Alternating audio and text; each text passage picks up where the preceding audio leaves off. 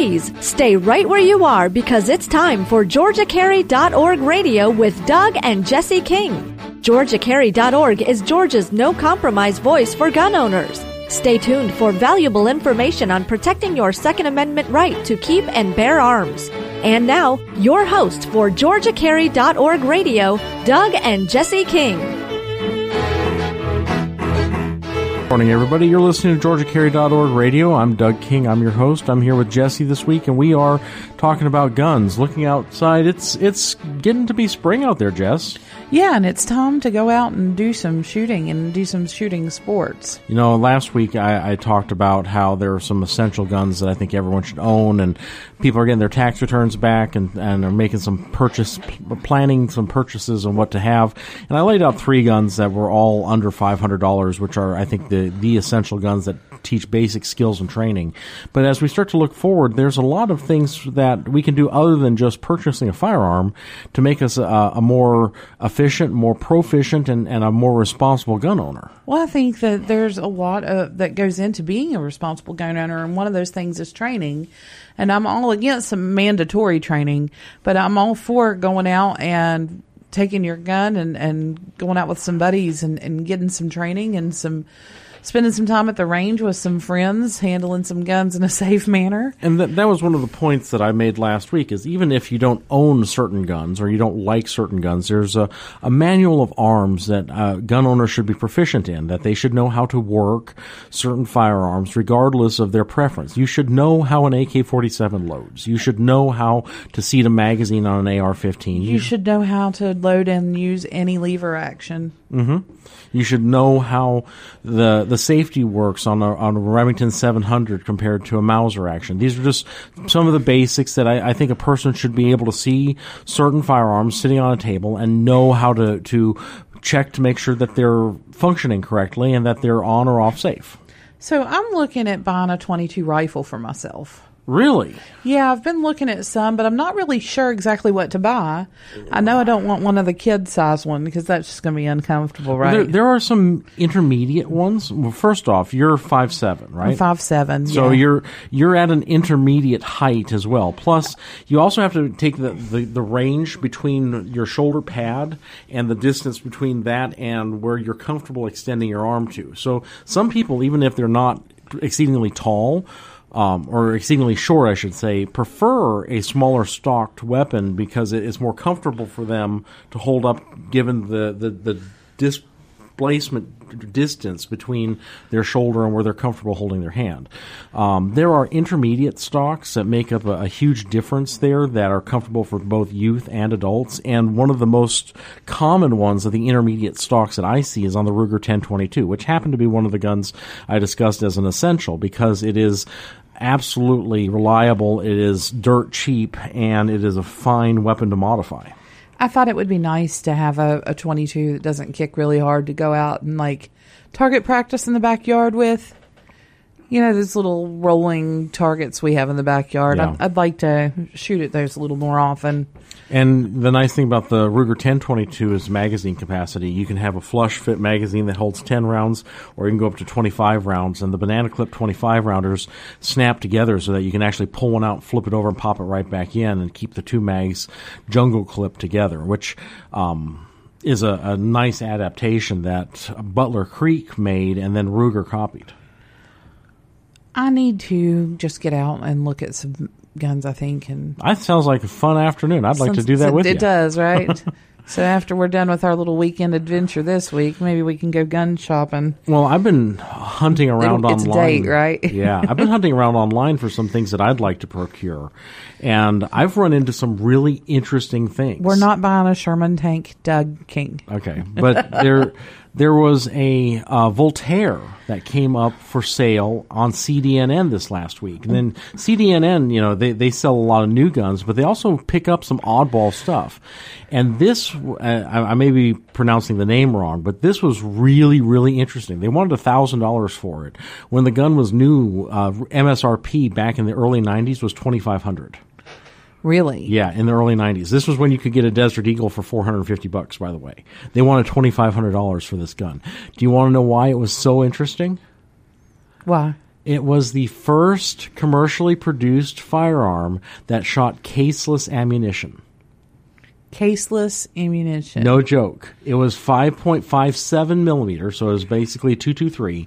But it had once the round was loaded and it went off, there was nothing to eject. Weird. It is incredibly strange. I had to let that soak in for a second. Nothing to eject. No case. So here's the thing. You know, some people have problems with their vision and they have to use the opposite eye to sight it in, you know? So with nothing to eject, it would work good for right and left. Right. Well, but yeah, that's genius. Now, this thing was designed to be looking like a normal hunting rifle, but let's think about it in a bullpup application, right? The big problem with a bullpup is that you're ejecting right next to your cheek. So if you switch shoulders from one side to the other because you have to shoot around a bear, you're going to eject into your good eye. You're going to eject right into your cheek because where the ejection port is where you rest your cheek on a bullpup. Right. So things like the Steyr AUG, you couldn't ever switch sides on. You had to keep it on one side all the time, no matter what the obstacle was, because it was ejecting right next to your cheek. Now, FN overcame this when they did their bullpup, the FS2000, which I owned one at one point in time, and I missed that gun terribly. It took the ejection problem and it ejected straight down, which allowed either arm to use the firearm, and it was completely ambidextrous. But still, now you're walking on shell casings, and if you start doing that on concrete, it gets a little bit interesting. Right? Yeah. So here's a completely caseless ammunition. Now, it gets better. This rifle, and like I said, CDNN has one of them for $1,000. This rifle has absolutely no lock work. When you pull the trigger, nothing inside of it happens. It's electronic. Really? Yeah. The ignition of the caseless ammunition is accomplished via a spark plug. A spark plug? Yeah. So, like a car spark. Yes. So when you pull the trigger, what you're doing... Give me a second. I got to turn the key and get this thing turned over. We're going to get there. Trust me. Holy cow. When you pull the trigger, it pushes a button instead of releasing a sear. And instead of a spring throwing a hammer forward to push a firing pin forward to hit a primer, it turns the battery current on to the spark plug. And the spark plug ignites the spark, which... sets off the caseless and pushes the bullet out. So this makes me think of the Fifth Element. Okay. Where the guy's standing there and he's holding a weird gun. I'll just take that. And yeah, he's like, it's not even on. You've got to push the button to turn it on. Let me take that and I'll keep it safe for you, okay? Oh, yeah. It makes me think of that gun. You had to turn it on. Yeah, well, this one... the batteries in it were a very unique battery. They were supposed to be good for 5,000 shots, and then you just replace the battery. It's better than our cell phone battery. Yeah. So, really miraculous concept. It was brilliant. It was way overpriced. I mean, let's adjust for inflation. The Desert Eagle is now 4 times more expensive than then. So if it was $2,500 then, they'd be wanting about $10,000 now for it. No kidding. Yeah, I mean it was horribly expensive. The other problem is that with caseless ammunition, you can't exactly reload it, right? No, you'd have to buy more and buy more, and it was probably pretty expensive, right? And it's out of production. Oh, it's out of production. There is no more of this ammo being made, so the gun now is ammo less. And what's even more exciting... So it's a giant paperweight. What's even more exciting is the batteries for it are also out of production. Well, I mean, even if you had ammo, you couldn't shoot it. Yeah. So $1,000 at CDNN started to not look like such a great deal, even though something that really should be a museum piece, because it was one of the only innovations in firearm technology in the last 100 years. It probably should still be a museum piece with one of the dead batteries and one of the little... A case of the caseless. Yeah. I think that if you were a true collector, if you were doing it not for fun but for museum quality collection, my goodness, you should snap on that thing, because they're just... I think that there were only like 2,000 of them made. Was it on CDNN this week? Yeah. Wow. Yeah, just like 3 days ago I saw it, and I had to look it up because I looked at that and I was like, what is that thing? What on earth is that? Yeah, I saw... Which is a rare thing for you, because you're like a walking encyclopedia of firearms. Yeah, well, I knew that there was a caseless gun that was produced in the 90s, and I knew that there was an electric gun. I did not know that they were both an electric gun. We call that a stun gun. Well, it's not really a gun. This was... They call it an electric because it doesn't have any lock work. It worked off of the batteries and the spark plug. Really? That's insane. It was unique, and there it was. We were talking, though, about getting a 22 and hunting up. Well, that's what got me thinking about this, was because this is a 22. 5.57 is 22 caliber. Yeah, it's just longer in a different case. Yeah, but if it's case less, then we're just talking about the bullet, really. Right. So, 5.56, your bullet weights run anywhere from 40 grains up to about 78 grains. In 22 long rifle, your bullet weights start at 39 grains and go up to 47 grains. You know why I really want a 22? No. I want to shoot the squirrels this fall. Oh, you didn't want to suppress 22 then? I don't want to suppress 22. Why not? That takes half of the fun out of it. Why? Because it's fun to try to hunt for things that are a little more elusive. You know that suppressors don't make it quiet, right? It just takes some of the sound off of it. It takes the crack out of it so it doesn't hurt your ears. Oh, well. 22 doesn't really have much of a crack. Yeah, it does. No, not compared to 10 millimeter or the Smith & Wesson 500. Well, those are booms more than cracks, but the 22, because the length of the barrel is supersonic, and it's going to have that supersonic crack going behind it no matter what. Unless you're shooting 22 out of a short revolver or semi-auto, then they don't get up over the sound barrier. Folks, we're up to a commercial break, so we'll be right back.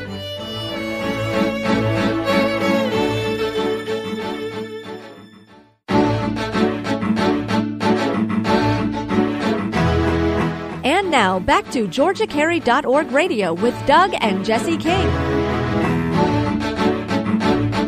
Welcome back, everybody. So we've been talking a little bit about Jesse's pursuit of the ultimate 22 rifle and wanting to have something that she can shoot squirrels with. I think that you should probably run something suppressed. And you know that Ruger now has a whole line of 10-22 barrels that are factory threaded for a suppressor. I just don't want to go through the BS of getting a suppressor. Well, I can't say anything about that. I mean, in the end, you kind of have to go through their BS or commit a felony. Or don't get a suppressor. Yeah. And the thing is I feel like it's unjust for us to have to pay for a $200 tax stamp and either get a trust for now or go through a background check for something that doesn't even fire bullets by itself. Yeah, the fact that suppressors are on the NFA is really an odd thing because they're not firearms, but they're classified as firearms by federal law. It's because it scared somebody. Somebody didn't understand how it worked. Said, oh, that could make them quiet, and then people couldn't run away. We need to put that on the list of things that are dangerous. It was put on the list back in 1935, so it had a lot to do with mob activity. It had a lot to do with morons, too. It always has had to do with morons. Yeah. And all the prohibition has to do with morons. Yeah, you can't legislate morality. The only way to get people to behave morally is to change their hearts, not to change the laws that impact them, and I agree wholeheartedly with that. Well, I don't even know that it's morality as much as it's moronic. I mean, people are just stupid. Look at Everytown and the Moms Demand Action chicks. They're talking about gun clips. Most guns don't take clips. In fact, I only know of one or two that do take clips, right? I need a gun that takes a clip. That would be cheap, like paperclip shooting gun? No, let's do one that takes on-block clips. I saw a Garand that popped up for sale this last week, too. That seemed like a pretty good deal. That is one of the great guns of all time. That's the one you've been obsessing about. The one that's worth obsessing over is an FAL. But Garand is a piece of American history that I think is another thing that everybody should experience once in their lifetime. And with the CMP being right across the border in Alabama, it's easy to pick one up. Yeah, how do you get involved in the CMP, though? There like a bunch of guidelines you had to do to get your club involved? There is, and I think that there's some talk in Georgia Carry about affiliating Georgia Carry. I know that at least a couple of the board members had mentioned it to me, but right now all you have to do is join a club that is an active participant in the CMP. You have to show proof of membership in an organization. You have to show proof of a marksmanship activity. You have to show proof of U.S. citizenship and of state residency. So basically, you need your Georgia Carry membership card. You would need your Georgia weapons carry license, your driver's license, and your Social Security card or birth certificate. Birth certificate, right? not Social Security. They can't ask for that because of federal law. But birth certificate, yeah. So there you go. And with that, you can order a gun from the CMP. Now, ordering, and they'll mail it to your door, won't they? Free of charge. No kidding. Yeah. So I'm sure it's probably signature required, though, yes. Right? Yeah. But the there's no extra shipping and handling to have it mailed to you. There's no tax involved. And you don't have to do it through an FFL. Nope. Because it's coming from the CMP. Yep. And what was really cool, back when I lived in Alaska, the free mailing included Alaska. Well, it said it included everywhere in the United States. They did not consider, I'm sure, Alaska and Hawaii and what it would be like to try to mail a gun to Alaska or Hawaii. The number of people who are doing this is so small that it really doesn't matter. Mailing it up there is not that big of a deal. The big deal is trying to find an FFL, but you don't have to have an FFL for a CMP purchase. Now, right now the CMP runs basically two types of guns. You can get a selection of different grades of Garands, which is a phenomenal gun. I mean, it's one of the best guns. George Patton called it the most miraculous implement of modern warfare. So there you go. But they also have a whole bunch of .22 caliber rifles, which goes back to what you were saying. Yeah. So now, I need to go down to the CMP and buy me a .22 caliber rifle, right? You could. They have. How much are they running? Well, depends on what you want. Some of them are in the $200-$300 range. Some of them are in the $4,000 range. I don't want to spend $4,000 on a .22 caliber rifle. What kind of .22 caliber rifle are you talking? Olympic medalists. What's that? Guns that would be suitable for using in Olympic gold medal competitions. Oh, well, okay. I just want to shoot a squirrel. Yeah. I want some squirrel and gravy. I mean. but you see, that's why CMP. My ambitions are low.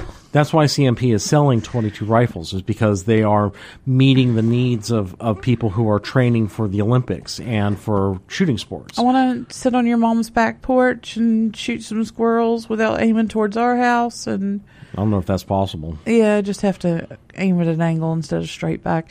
But anyway, you know, shoot a squirrel or two, skin it, let the kids watch, even though they tell me no eating tree rats. I'm going to do it anyway. Boil that sucker up a little bit, then fry him.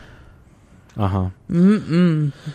Well, you know, CMP has got some other guns that are coming up for sale soon. I've heard that they're going to be selling 1911s down there in about a year. Yep. My uncle in Mississippi told me to let him know he'd meet me up there. We're all lining up and chomping at the bit, yeah, trying to get at those 1911s. And he it's was about pretty time. Excited about surplus 1911s.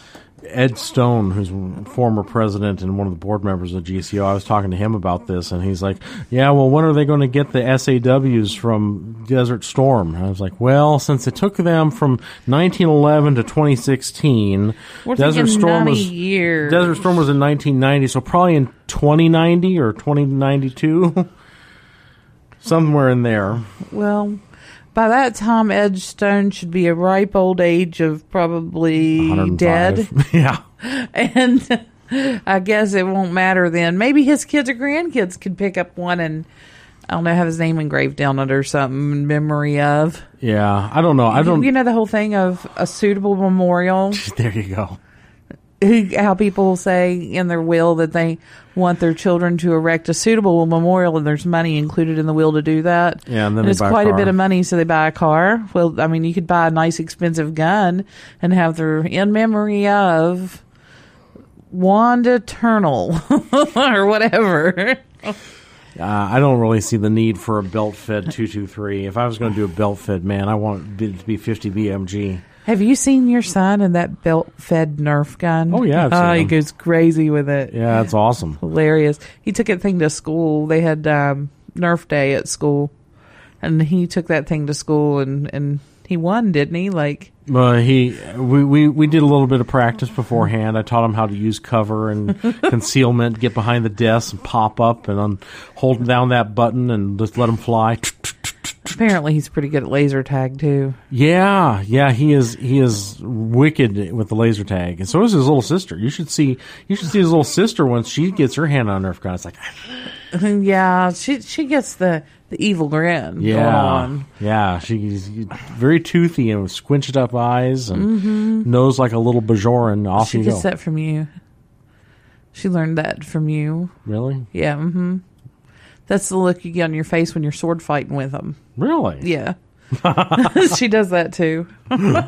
Yeah. So, you know, it's good to teach them. You know, they've learned some gun safety with the Nerf gun. Mm-hmm. I mean, just a couple of years ago, John wouldn't have minded shooting that thing at the cat, and we've learned not to do that now. Yeah. Of course, he's grown a lot too, but it helps to teach them some gun safety about not aiming at anything you're not planning to destroy. And well, the BB gun helped there too. Yeah, the BB gun has helped. In fact, did you notice the other day he wanted to go out and play with his BB gun, and he couldn't find his eye protection, so he wouldn't go? Yeah. When I was a kid, I'd have been like, all right, I'll just close my eyes, you know? Yeah. You'll shoot your eye out, kid. So we probably need to get him a new pair of good eye protection for a little kid. Oakley's. Or Folkley's. That I'd rather do for his age of a child. Well, CDNN has a deal right now. If you make any purchase, they throw in eye and ear protection for free. No kidding. Yeah, they've been doing that for a while. Well, maybe I need to look at CDNN for a 22. Well, you can just order a magazine from them, and they throw in a thing of foam ear protection and a pair of glasses. A magazine? Yeah, no joke. Like Life? No, like...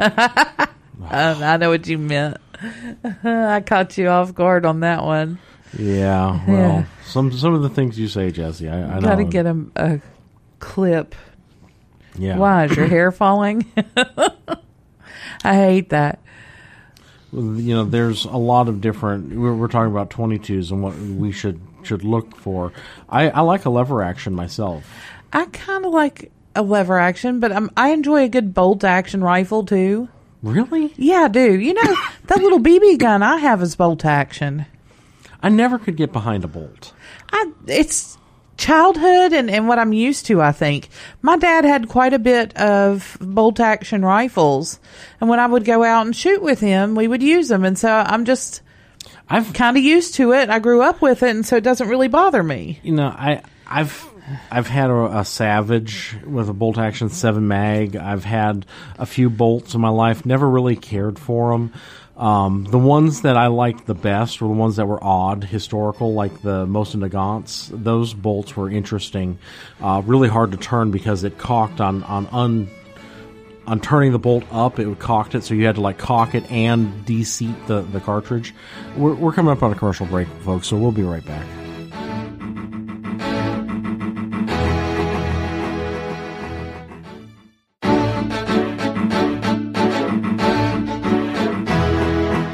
Now, back to GeorgiaCarry.org radio with Doug and Jesse King.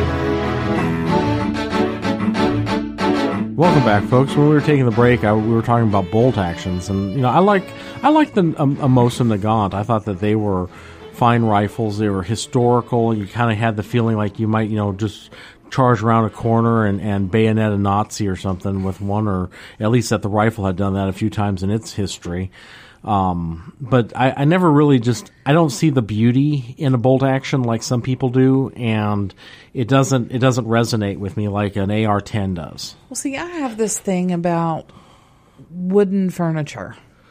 I can find you an AR with wood furniture. Oh, yeah, I like those older firearms, like antique firearms with the wood stocks and the bolt action, and mm-hmm. They're just pretty to me. And it just reminds me of the guns my dad had hanging up in the house when I was a kid. Okay. So, yeah, the bolt action doesn't bother me. Now, the thing that I like is I like my little semi-auto. Semi-auto. It's my little Ruger LCP. I said revolver like I'm half asleep this morning. Take a look at that. That's pretty, but... What is it? That is a TAR 4308. It's an AR-10, which is a bigger AR-15 with wood furniture, and the metal on it is case hardened like an old lever action would be. So this is CDNN, I'm assuming. Yeah. And it says regular price, $4,999. You know what I have to say to that? This is a Turnbull Custom, and this is very, very, very, very odd. Okay. But yes. You know, I have my little Ruger LCP. I've been thinking about getting me a Smith & Wesson 40. Why would you get a 40? You get the stopping power of a 9 and the capacity of a 45 ACP. It's like the worst of all possible worlds. Because sometimes you just get something that everybody else says is a bad idea. Are you professional enough to have a 40? Are you? I know I'm not, because I've never shot myself in the leg in a school. Oh, wow. You've not seen this? No. Okay. Get your fancy iPhone 24X there. I just got a brand new phone, and he's picking at me about it. And Google Glock 40 professional enough and see what you find. Because there's this wonderful video out there that I'm sure a lot of our listeners had the fortune of seeing of a DEA agent who was in a school showing off his sidearm, talking about how he was so professional and so qualified, and he was the only one in this room professional enough to handle. DEA agent shoots himself in the foot. Are we going to play this on the air? I don't think that would be wise. I think it may have some language in it that's not entirely. Yeah, they get a little. It's when it's not safe for radio. The producer here doesn't exactly like us to do that. But stupid people shooting guns. You know, this is. I was watching this video a few weeks ago of these, well, I'm just cats saying hey. No, they were Muslims, and they were playing with AK-47s and AR-15s. Yay. And they were shooting them, and then the one guy lost control. Like, it knocked him on his butt, and he falls backwards, and he shoots two other guys and the lights out above their heads.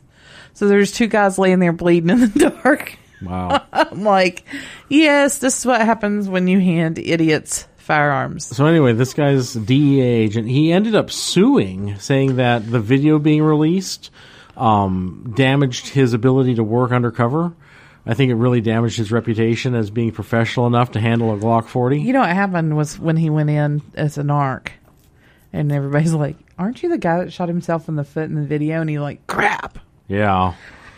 But at least they didn't shoot him because he already took care of that himself. Yeah, they were like, man, we're not going to shoot you because we understand that you've already done it yourself and that you'll just live through it because that's what happened the last time. It's not worth it. Just get out of here. It was an elementary school classroom, too.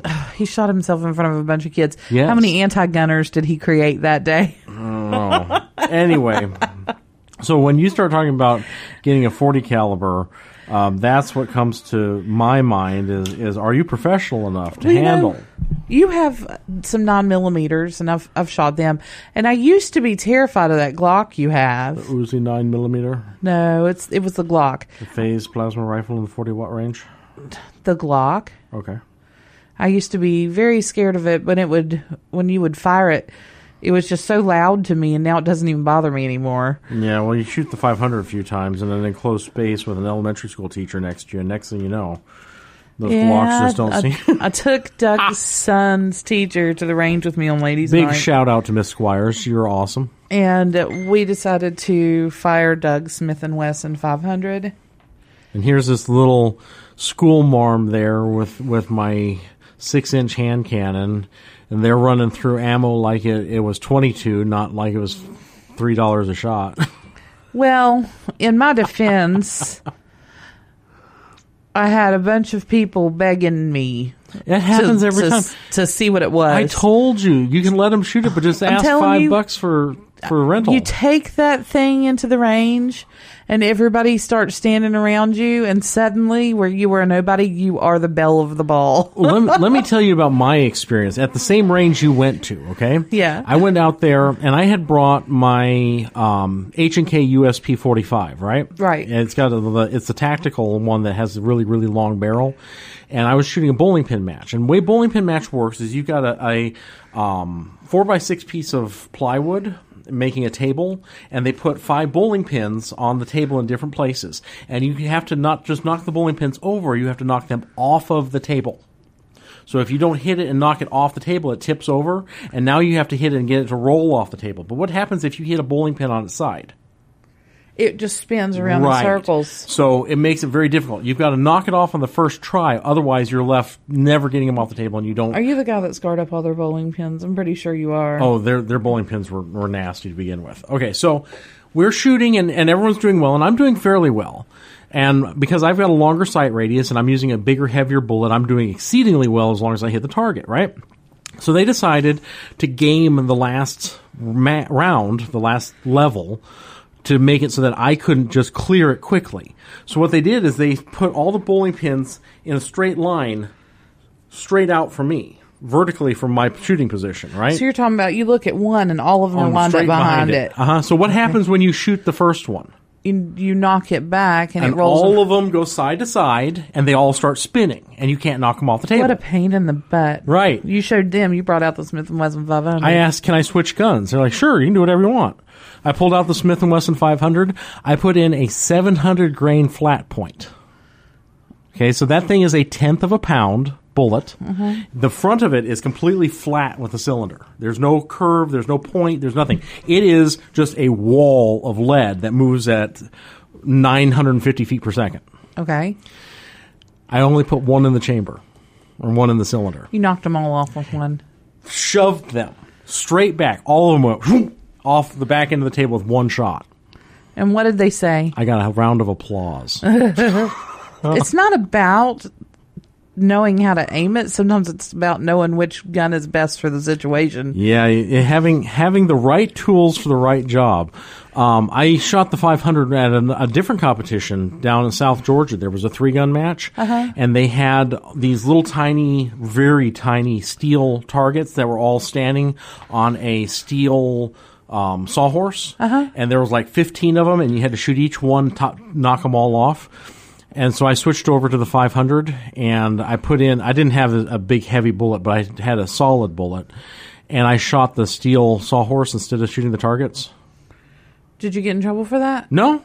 A lot of people were hitting the sawhorse, but the problem was they didn't have as much energy as mine did. So when mine hit the sawhorse, it went whoom, like that. And they all fell down. All of them fell down with one shot. That's smart. Yeah. It's all, when I'm playing a game, it's about figuring out the rules and gaming the system, and that's exactly what I did in both instances. And this is why you're an attorney. That is why I'm an attorney. But, you know, the Smith & Wesson 500, it gets people's attention. When you're at the range and everybody's wearing hearing protection, you fire that thing once, and everybody in the other lanes are like, what was that? So then they all gather around you, and the next thing you know, you're doing a demo. So... And then everybody wants to, like, touch Hellboy's gun. Yeah. Because it looks like Hellboy's gun. Jeremy and I tried for a year to figure out how to design Hellboy's gun. Just paint that thing red. No, it's because it's got to open up. It's got to be the top break. Oh. His was a top break. And we thought, well, what if we took a 500 and we got a virgin 500 cylinder that wasn't bored out, and we bored it out to something that was manageable, right? Right. So it had a lot of steel around it. Like, what if we did 357 or 350 or like maybe a 357 maximum, so it would be a longer cartridge and more powerful, but it'd have all that extra steel around it? Could you do a top break with a real caliber? There's the stresses involved. You just can't pull it off. Yeah. It was for movies, and I'm sure that any firing of that firearm was completely computer animated. Yeah, but we were trying to figure out a way to do it, because it would have been awesome to have a 4-inch X-frame that pivoted like that, and Jeremy could pull it off. Trust me, if anyone could pull it off, Jeremy could pull it off. We were trying so hard to figure out what caliber you could run. The stresses involved, we could basically run like a 32 H&R Magnum, but then you'd have a gun that weighed 6 pounds, and you were shooting a bullet smaller than your pinky finger. 30-06. Yeah, right.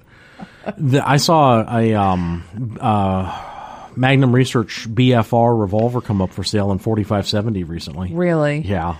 Cartridges. Holy like cow. That. Yeah, that's crazy. You know, I'm really seriously thinking about buying another handgun, though. I'm looking. 10 millimeter. You know, all the jokes aside, I really am looking for a 1911. Delta Elite. I don't want a Delta Elite. I'm not a defense attorney. But you know a defense attorney. That you're trying to get me to buy it for you instead of for me. And okay, I don't personally want to carry a Delta Elite. You can get one in 22 TCM. I'm going to buy you a crummy Glock. If you keep one, I'm going to punish you with Glock. You buy me 3 crummy Glocks. No, just one. No, 3. Just one. Then I can trade them. No, you're not trading anything. We're coming up on a commercial break, folks. Stay tuned, and we'll be back with our last segment.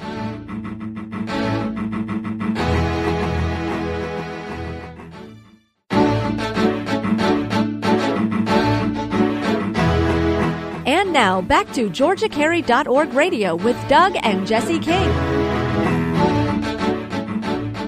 Welcome back, everybody, and you've been listening to GeorgiaCarry.org Radio Hour this week, and Jesse is going to tell you how to join GeorgiaCarry.org, which is why we're actually here, not to talk about all the things that she should buy me. So, Jesse, how do you join Georgia Carry? Oh, you can join GeorgiaCarry.org. Is that what we do every year when we pay that $20? Yes. Oh, yeah. So $40. Anyway, it's $20 a person. But there's two of us. Yeah, but there's not two of everybody that's listening. I mean, there may be a single person listening that doesn't want to pay $40 a year for a membership. It's $20. But there may be a family of four too, and then it'd be $80.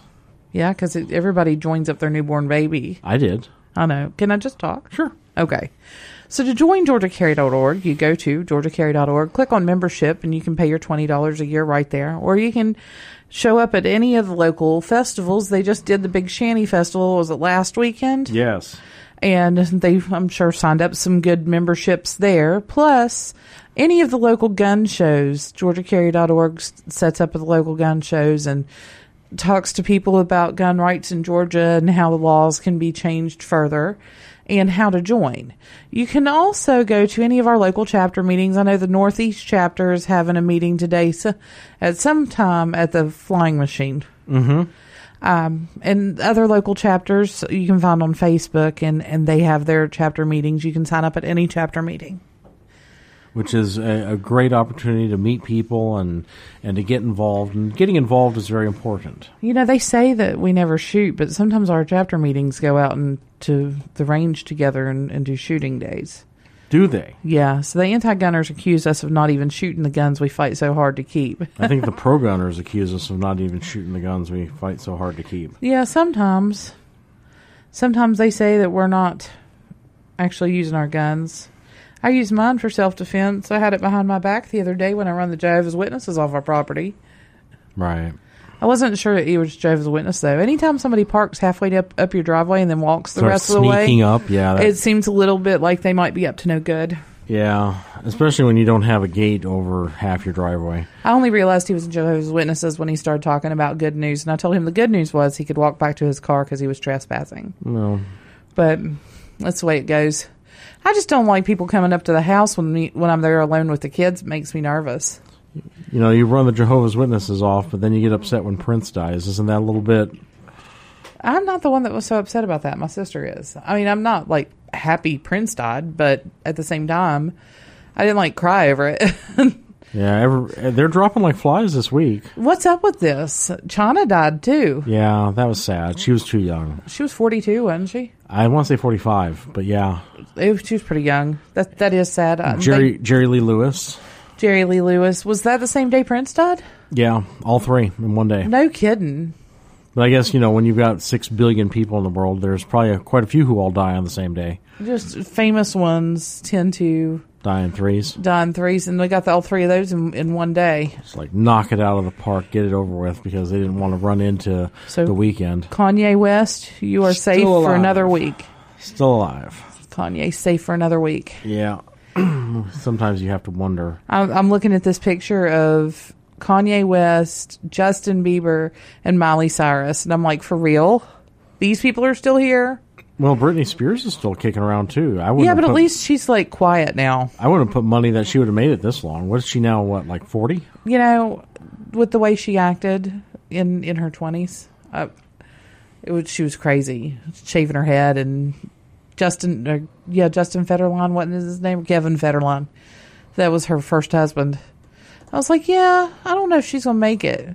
And then Miley Cyrus was on Disney Channel, and... my mom was all about some Miley Cyrus talking about Hannah Montana. And I said, that girl's going to grow up to be worse than Britney Spears.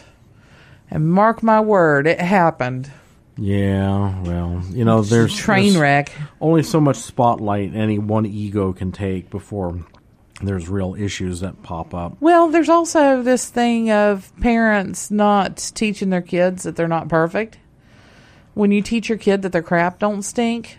then they grow up thinking that they're perfect and that everything they do is funny and cute.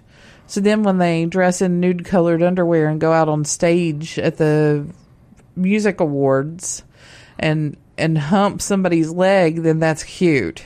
Yeah, not so much. What happened to being ladylike?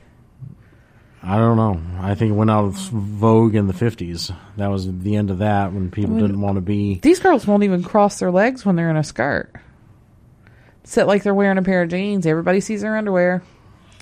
It's sad. But anyway, if you like listening to our radio show and you're listening on your cell phone or on your internet at home, save your Wi-Fi. Save your bandwidth and call your local radio station. Tell them you want to hear us on your radio station.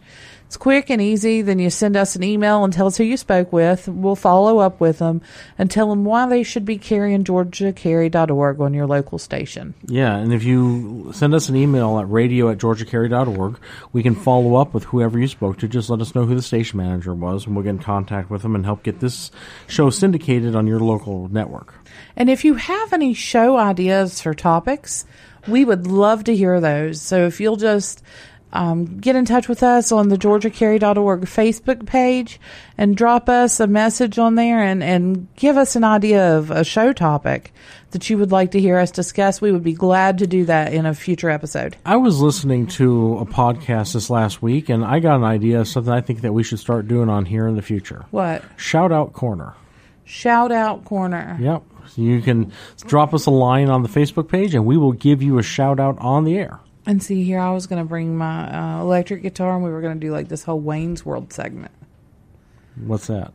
You've never seen Wayne's World? I don't know what the segment would be.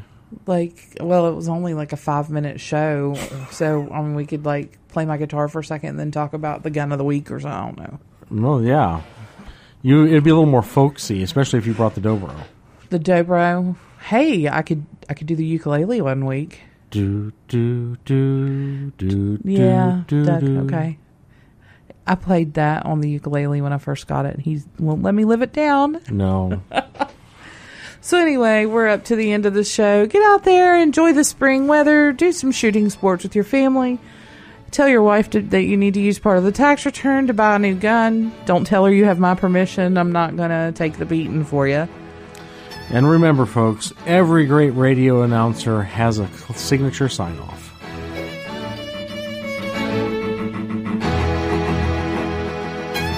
This has been GeorgiaCarry.org Radio with Doug and Jesse King.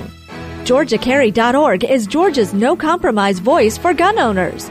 Tune in each week for valuable information on protecting your Second Amendment right to keep and bear arms. GeorgiaCarry.org Radio, Saturday mornings at 8 on News Talk 1160, the talk of the town.